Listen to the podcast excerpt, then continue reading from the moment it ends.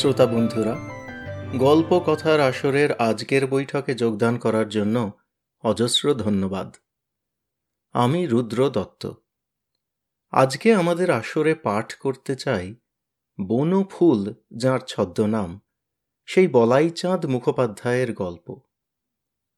ছদ্মনামে অনেকেই লেখেন, বিভিন্ন সাহিত্য স্রষ্টার ছদ্মনাম ব্যবহারের কারণও আলাদা। বনফুল ছাত্রাবস্থাতেই লিখতে আরম্ভ করেন। আর তাঁর নিজের নামে লেখা ছাপা হলে শিক্ষকরা বা কোনো একজন বিশেষ শিক্ষক চটে যেতে পারেন। এই ভয়েই শোনা যায় বনফুলের ছদ্মনাম গ্রহণ। পরবর্তী জীবনে অবশ্য তিনি স্বনামধন্য হয়েছিলেন। বনফুল কে? বাংলার পাঠকদের তা জানতে বাকি ছিল না। আঠেরোশো নিরানব্বই খ্রিস্টাব্দে বনফুলের জন্ম। কিছু বছর আগে তার জন্ম শতবার্ষিকী গেল। সেই উপলক্ষে তার সম্মানার্থে ভারত সরকার একটি ডাক টিকিট বা স্ট্যাম্প প্রকাশও করেছিলেন উনিশশো নিরানব্বই সালে। জীবৎকালে তিনি ভারত সরকারের কাছ থেকে পদ্মভূষণ সম্মানে ভূষিত হন উনিশশো পঁচাত্তর সালে। পেশায় চিকিৎসাবিদ, অবশ্য ডাক্তার নয়, প্যাথোলজিস্টের কাজ করতেন। কিন্তু বনফুল ছিলেন বাঙালি সমাজে কগনোসেন্টি যা বলে তাই, একাধারে জ্ঞান পণ্ডিত ও রসপণ্ডিত। বাংলা নাটকে নতুন দিক তিনি খুলে দিয়েছিলেন। মাইকেল মধুসূদন আর ঈশ্বরচন্দ্র বিদ্যাসাগরকে কেন্দ্র করে তার দুটি নাটক থেকেই অনেক বাঙালি পাঠক এই অনন্য দুই বাঙালি ব্যক্তিত্বের সঙ্গে সুপরিচিত হন। অপেক্ষাকৃত সাম্প্রতিক বাস্তবের মানুষকে নায়ক স্থানে বসিয়ে নাটকীয় রচনা তা আবার রাজা মহারাজা কি যোদ্ধা নয়? বুদ্ধিজীবী ও সমাজ সংস্কারক মানুষকে সম্ভবত বাংলা সাহিত্যে এই প্রথম। ছোট গল্প ও উপন্যাসও বহু রচনা করেছেন। ষাটের উপর উপন্যাস আর পাঁচশোরও বেশি ছোট গল্প। এই সব গল্প উপন্যাস রচনা করতে গিয়ে বনফুল প্রচুর পরীক্ষামূলক লেখা লেখেন। সংলাপ বর্জিত কিংবা শুধুই সংলাপে লেখা যায় কি না লেখার মধ্যে হৃদয় আবেগ বাড়ানো, কমানো, এমনকি সম্পূর্ণ নৈর্বক্তিক প্রায় নিরাসক্তভাবে লেখা, সুবৃহৎ পরিসর থেকে অতি ক্ষুদ্র গল্প, এই সব নিয়েই পরীক্ষা নিরীক্ষা করেছেন বনফুল। বাঙালি সমাজ তাঁর প্রচেষ্টাকে সম্মানিত করেছেন বিভিন্ন পুরস্কারের দ্বারা, যার মধ্যে রবীন্দ্র পুরস্কার আর যাদবপুর বিশ্ববিদ্যালয়ের ডিলিট উল্লেখযোগ্য। আজকে পাঠ করব তার অতি ক্ষুদ্র বা অনুগল্পের কয়েকটি। এগুলিকে মিনিয়েচার গল্প বলা অতি কথন নয়। ছাপার অক্ষরে এগুলি এক পাতারও কম, কখনো আধ পাতাও নয়। বনফুল যেন পরীক্ষা করে দেখতে চেয়েছেন কত স্বল্প পরিসরে মানুষের মনে কাহিনী জাগিয়ে তোলা যায়, ফুটিয়ে তোলা যায় ছবি, পাঠকের হৃদয় থেকে আবেগ বার করে আনা যায়। এই রকম বেশ কিছু গল্প লিখেছেন বনফুল। আজ তার মাত্র কয়েকটি পড়ব। পরে বনফুলের স্বাভাবিক দৈর্ঘ্যের গল্প পড়ারও ইচ্ছে রইল। গল্পের মাঝে ছন্দপতন না করে প্রথমেই গল্পগুলির নাম বলে নিচ্ছি, তারপর গল্পগুলি পাঠ করব। একটি গল্প থেকে আরেকটিতে যাবার সময় একটু সঙ্গীতের মাধ্যমে গল্পের শেষ বুঝিয়ে দেব। তার আগে শেষ একটা কথা না বলে পারছি না। বনফুলের গল্পে মৃত্যু এসেছে বারবারই। মৃত্যু যেন একটি চরিত্র। সেই চরিত্র কিন্তু করাল, কালান্তক, গ্রিম রিপার নয়। যেন নেহাতি সাধারণ এক দুঃসম্পর্কের জ্ঞাতি, মাঝে মাঝে গল্পের মধ্যে যার আগমন অন্য চরিত্রের আগমনের মতোই একটা ঘটনা, যার তরঙ্গ অন্য চরিত্রদের জীবনের গতিপথে ঢেউ তুলে যায়, কখনো ওলট পালট করে দেয়। বনফুলের জন্ম সময় ও জীবৎকালে বাংলা বিহারের তথা ভারতের ইতিহাস খেয়াল করলে মৃত্যুর প্রতি এরকম নিরাসক্ত ভাব আর তাচ্ছিল্য বোধহয় বুঝতে অসুবিধা হয় না। তাহলে আরম্ভ করছি আজকের পাঠ। বনফুলের সাতটি অনুগল্প। নাথুনির মা। অমলা। আত্মপর। সার্থকতা। প্রয়োজন ভিক্ষুক এবং পুকুরে।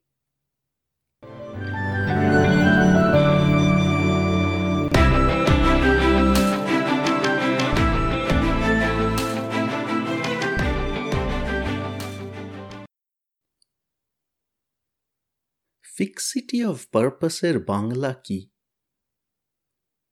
উদ্দেশ্যের দৃঢ়তা? যাহাই হোক ইহার সুন্দর একটি উদাহরণ সেদিন দেখিয়াছিলাম। গল্পটি বলিবার পূর্বে লক জ কাহাকে বলে তাহাও বুঝানো দরকার। লক জ তাহাকেই বলে, যাহা হইলে ব্যয়ত আনন আর বন্ধ হয় না, ব্যয়তই থাকে। হাই তুলিতে গিয়া অনেক সময় এই বিপদ ঘটে। মুখ কিছুতেই বোঝে না, হাঁ করিয়াই থাকিতে হয়, যতক্ষণ না কোনো ডাক্তার চোয়ালের হাড়টি যথাস্থানে বসাইয়া দেন। ইহার ঠিক ডাক্তারি নাম ডিসলোকেশন অব ম্যান্ডেবল একবার হইয়া পড়িলে সঙ্গীন পরিস্থিতি। একটি রোগীকে লইয়া অনেক রাত্রি পর্যন্ত জাগিতে হইয়াছিল। সকালে চোখ হইতে ঘুম ছাড়িতেছিল না। গৃহিণীর বারম্বার তাগাদা সত্ত্বেও তন্দ্রাচ্ছন্ন হইয়া বিছানায় পড়িয়াছিলাম। কড়কড় শব্দ বাজ পড়িল না, দুয়ারের কড়া নড়িল। বাহিরে আসিয়া দেখিলাম, একটি আধ ঘোমটা দেওয়া কম বয়সী মেয়ে একটি বুড়িকে লইয়া দাঁড়াইয়া আছে। চিনিতে পারিলাম, নাথুনির স্ত্রী ও মা। ইহাদের বাড়িতে ইতিপূর্বে চিকিৎসা করিয়াছি। নাথুনি স্থানীয় ময়দার কলে চাকরি করে। কি হল? বুড়ি নীরব নাথুনির বউ বলিল, মায়ের মুখ হাঁ হয়ে গেছে, বুঝছে না। বলিয়া সে মুখ ফিরাইয়া হাসি গোপন করিল। তাই নাকি? দেখি। দেখিলাম, ঠিকই তাই।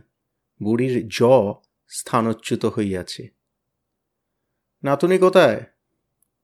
নাইট ডিউটি থেকে ফেরেনি এখনও। এরকম হলো কি করে? হাই তুলতে গিয়ে? বোধই উত্তর দিল, বুড়ির পক্ষে কথা বলা অসম্ভব। না হাই তুলতে গিয়ে নয়। তবে? এমনি। এমনি কি করে হবে? কিসের জন্য হাঁ করেছিল? বধূটি তখন ঈষৎ হাসিয়া অবনত মস্তকে পায়ের বুড়ো আঙুলের নখ দিয়া মাটি খুঁড়িতে খুঁড়িতে সসংকোচে বলিল, মা আমাকে গাল দিচ্ছিলেন। অনেকক্ষণ গাল দেবার পর যেই পোড়ার মুখী বলতে গেছেন, অমনি পোড়ার পর্যন্ত বলেই মুখে আঁচল দিয়া ঘাড় ফিরাইয়া সে হাস্য গোপন করিল। বুড়ির চোখের দৃষ্টি অগ্নিবর্ষণ করিতে লাগিল। কতক্ষণ হয়েছে? আধ ঘণ্টা হবে। আচ্ছা বসো তোমরা এখনই ঠিক করে দিচ্ছি আমি।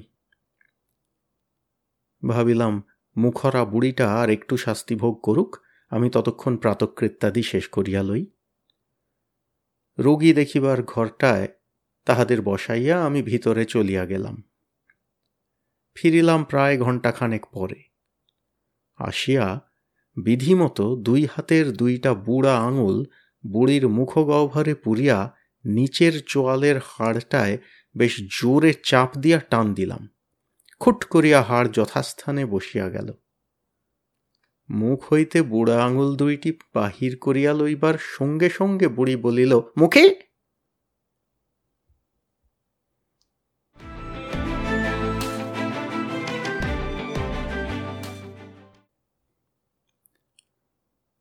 অমলাকে আজ দেখতে আসবে। পাত্রের নাম অরুণ। নাম শুনেই অমলার বুকটিতে যেন অরুণ আভা ছড়িয়ে গেল। কল্পনায় সে কত ছবিই না আঁকলে। সুন্দর, সুশ্রী, যুবা, বলিষ্ঠ, মাথায় টেরি, গায়ে পাঞ্জাবি, সুন্দর, সুপুরুষ। অরুণের ভাই বরুণ তাকে দেখতে এলো। সে তাকে আড়াল থেকে দেখে ভাবলে, আমার ঠাকুরপো মেয়ে দেখা হয়ে গেছে। মেয়ে পছন্দ হয়েছে। এ কথা শুনে অমলার আর আনন্দের সীমা নেই। সে রাত্রে স্বপ্নই দেখলে। বিয়ে কিন্তু হল না। দরে বনল না।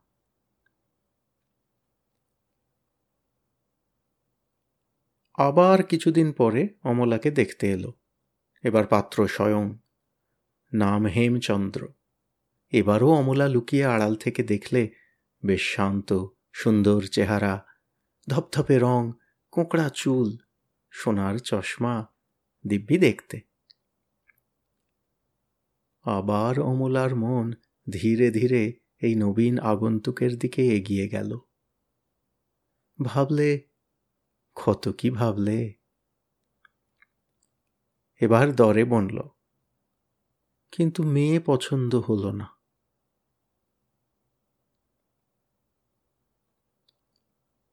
অবশেষে মেয়েও পছন্দ হলো, দরেও বনল, বিয়েও হলো। পাত্র বিশ্বেশ্বরবাবু মোটা, কালো, গোলগাল, হৃষ্টপুষ্ট ভদ্রলোক, বিএ পাশ, সদাগরি আপিসে চাকরি করেন। অমলার সঙ্গে যখন তার শুভদৃষ্টি হল, তখন কি জানি কেমন একটা মায়ায় অমলার সারা বুক ভরে গেল। এই শান্ত, শিষ্ট, নিরীহ স্বামী পেয়ে অমলা মুগ্ধ হল। অমলা সুখেই আছে।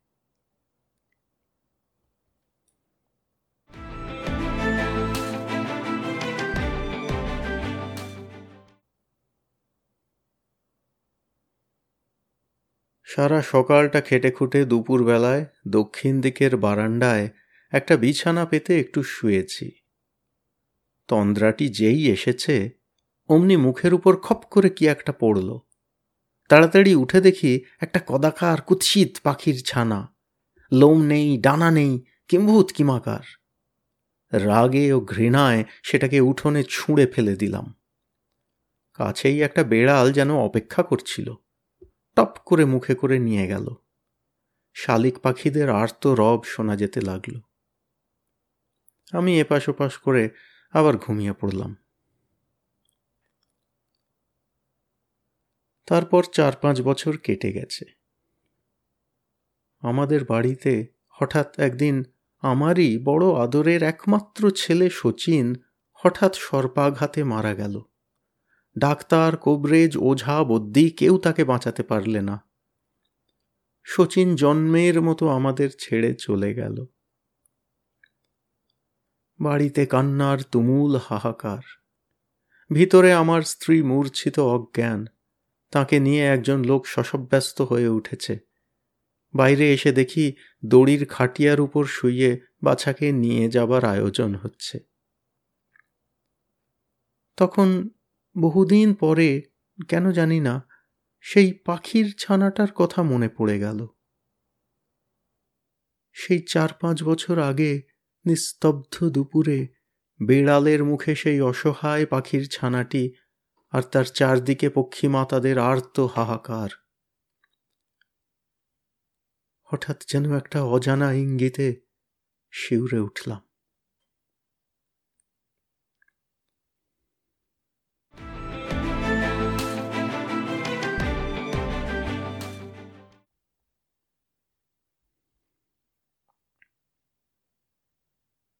আমার অতীত জীবনের দিকে চাহিয়া দেখি, আর আমার দুঃখ হয়।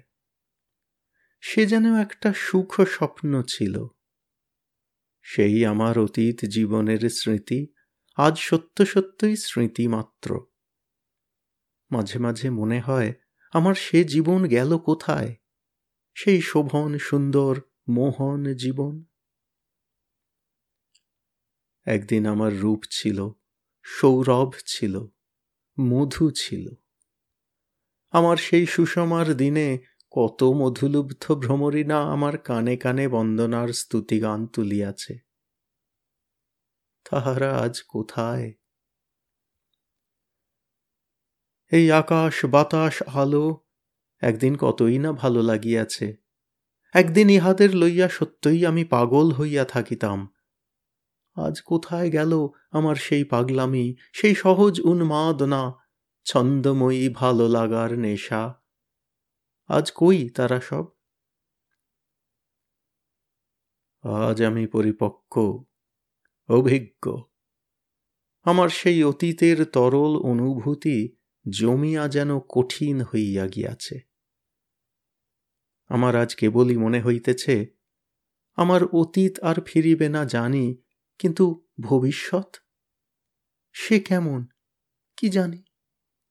আমার আনন্দময় অতীতকে হারাইয়া আজ এই যে পরিপক্ক অভিজ্ঞ হইয়া উঠিয়াছি, ইহার পরিণতি কি?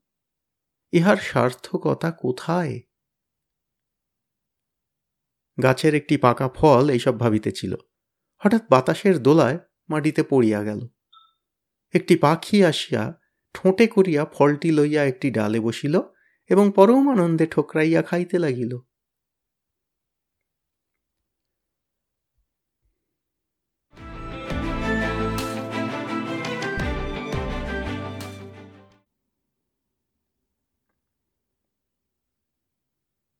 দুটি মাস ক্রমাগত ম্যালেরিয়ায় ভুগলাম।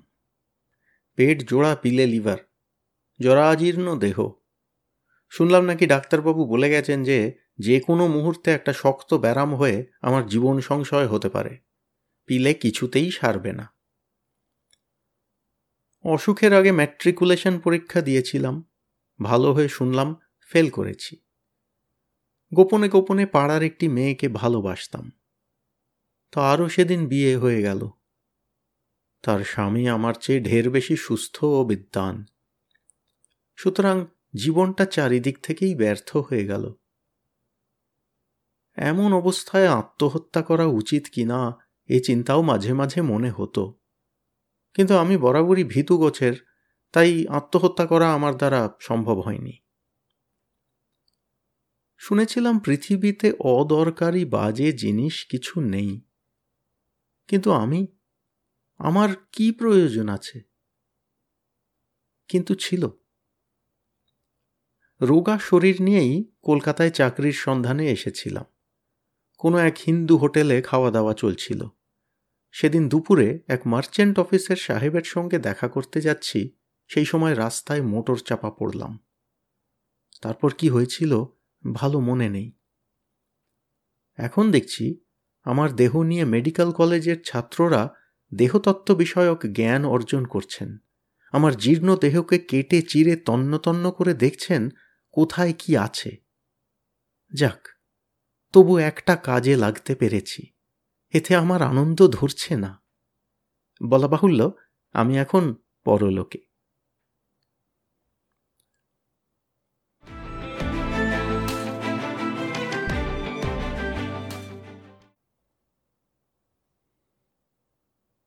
হঠাৎ চেয়ে দেখলাম, একটি গোঁফ দাড়িওয়ালা লোক আমার সামনে এসে হাঁটু গেড়ে হাত জোড় করে বসে পড়ল।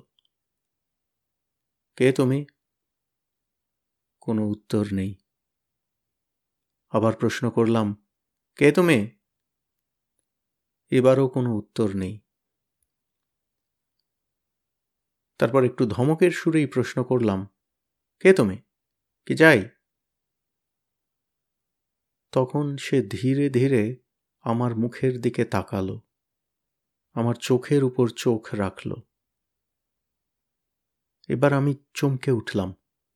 যে আমার সামনে হাঁটু গেড়ে বসে আছে, সে আর কেউ নয়, আমি। তার ছেঁড়া মলিন কাপড়, তার গোঁফদাড়ি ঢাকা মুখ, তাকে আড়াল করে রেখেছে। তাকে আমি এতক্ষণ চিনতে পারিনি। আমি নির্বাক, সবিস্ময়ে তার দিকে চেয়ে আছি। সে তখন ধীরে ধীরে বলল, তোমার কাছে একটি প্রার্থনা তুমি এমনভাবে ভিক্ষে করে বেরিয়েও না। আমি ভিক্ষে করছি? হ্যাঁ করছ। সর্বদা করছ, মনে মনে। বলেই সে অন্তর্ধান করল।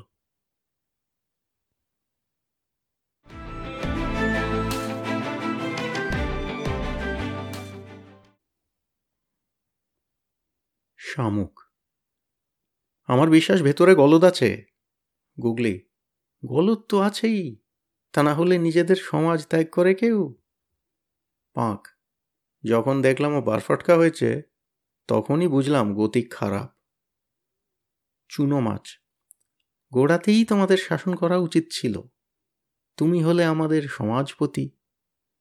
পুঁটি মাছ, সমাজপতি উনি কি শ্যাওলা? সে বিষয়ে মতভেদ আছে।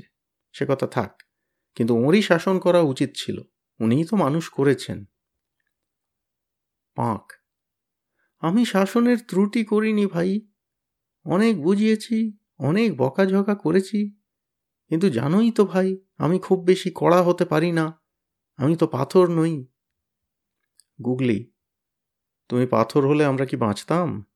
তোমাকে পাথর হতে হবে না, একটু রাস টেনে ধরো খালি।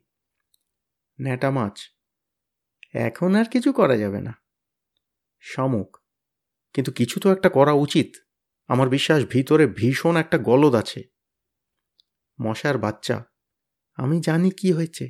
আমি তো ক্রমাগত নিচ থেকে ওপরে যাচ্ছি, আমি জানি কি হয়েছে। পাঁক, কি বলো তো মশার বাচ্চা, কতগুলো বাজে মাছির সঙ্গে ভাব হয়েছে।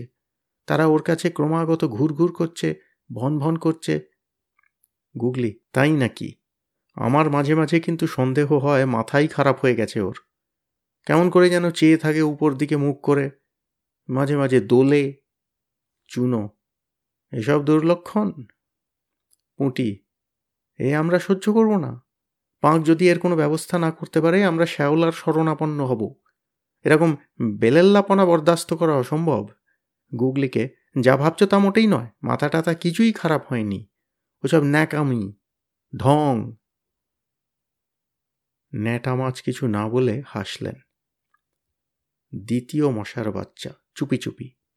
আমি কিন্তু শুনেছি ওনাকি একটা মেয়ে মানুষের পাল্লায় পড়েছে। শামুক ওই শোন, গুগলি, তাই নাকি? দ্বিতীয় মশার বাচ্চা, চুপি চুপি। হ্যাঁ গো, আলো তার নাম। শামুক আমি তো বলেছিলুম ভিতরে গলদ আছে। পুকুরের জল। আমি এতক্ষণ কিছু বলিনি, তোমাদের কথা শুনছিলাম খালি। তোমরা কেউ কিচ্ছু জানো না। আসল ব্যাপারটি শোনো তাহলে। ওর মাথাও খারাপ হয়নি, প্রেমেও পড়েনি। ও পাগলও নয়, প্রেমিকও নয়, ও বিশ্বাসঘাতক। ও ষড়যন্ত্র করছে। কার সঙ্গে জানো? সূর্যের সঙ্গে, যে সূর্য প্রতি মুহূর্তে আমাকে শোষণ করছে। এই ভীষণ সংবাদে সকলে স্তম্ভিত হয়ে গেল। চুনো, কি করা যায় তাহলে? পুঁটি কেন আন্দোলন? আন্দোলন করলে কি না হয়? দেখতে দেখতে পাচাধন ঠান্ডা হয়ে যাবেন। সকলে সমস্বরে, বেশ, তাই হোক তবে। আন্দোলন শুরু হয়ে গেল। পাঁক ঘুলিয়ে উঠল। কমল ফুল কিন্তু যেমন বিকশিত হয়েছিল, তেমনি বিকশিত হয়েই রইল।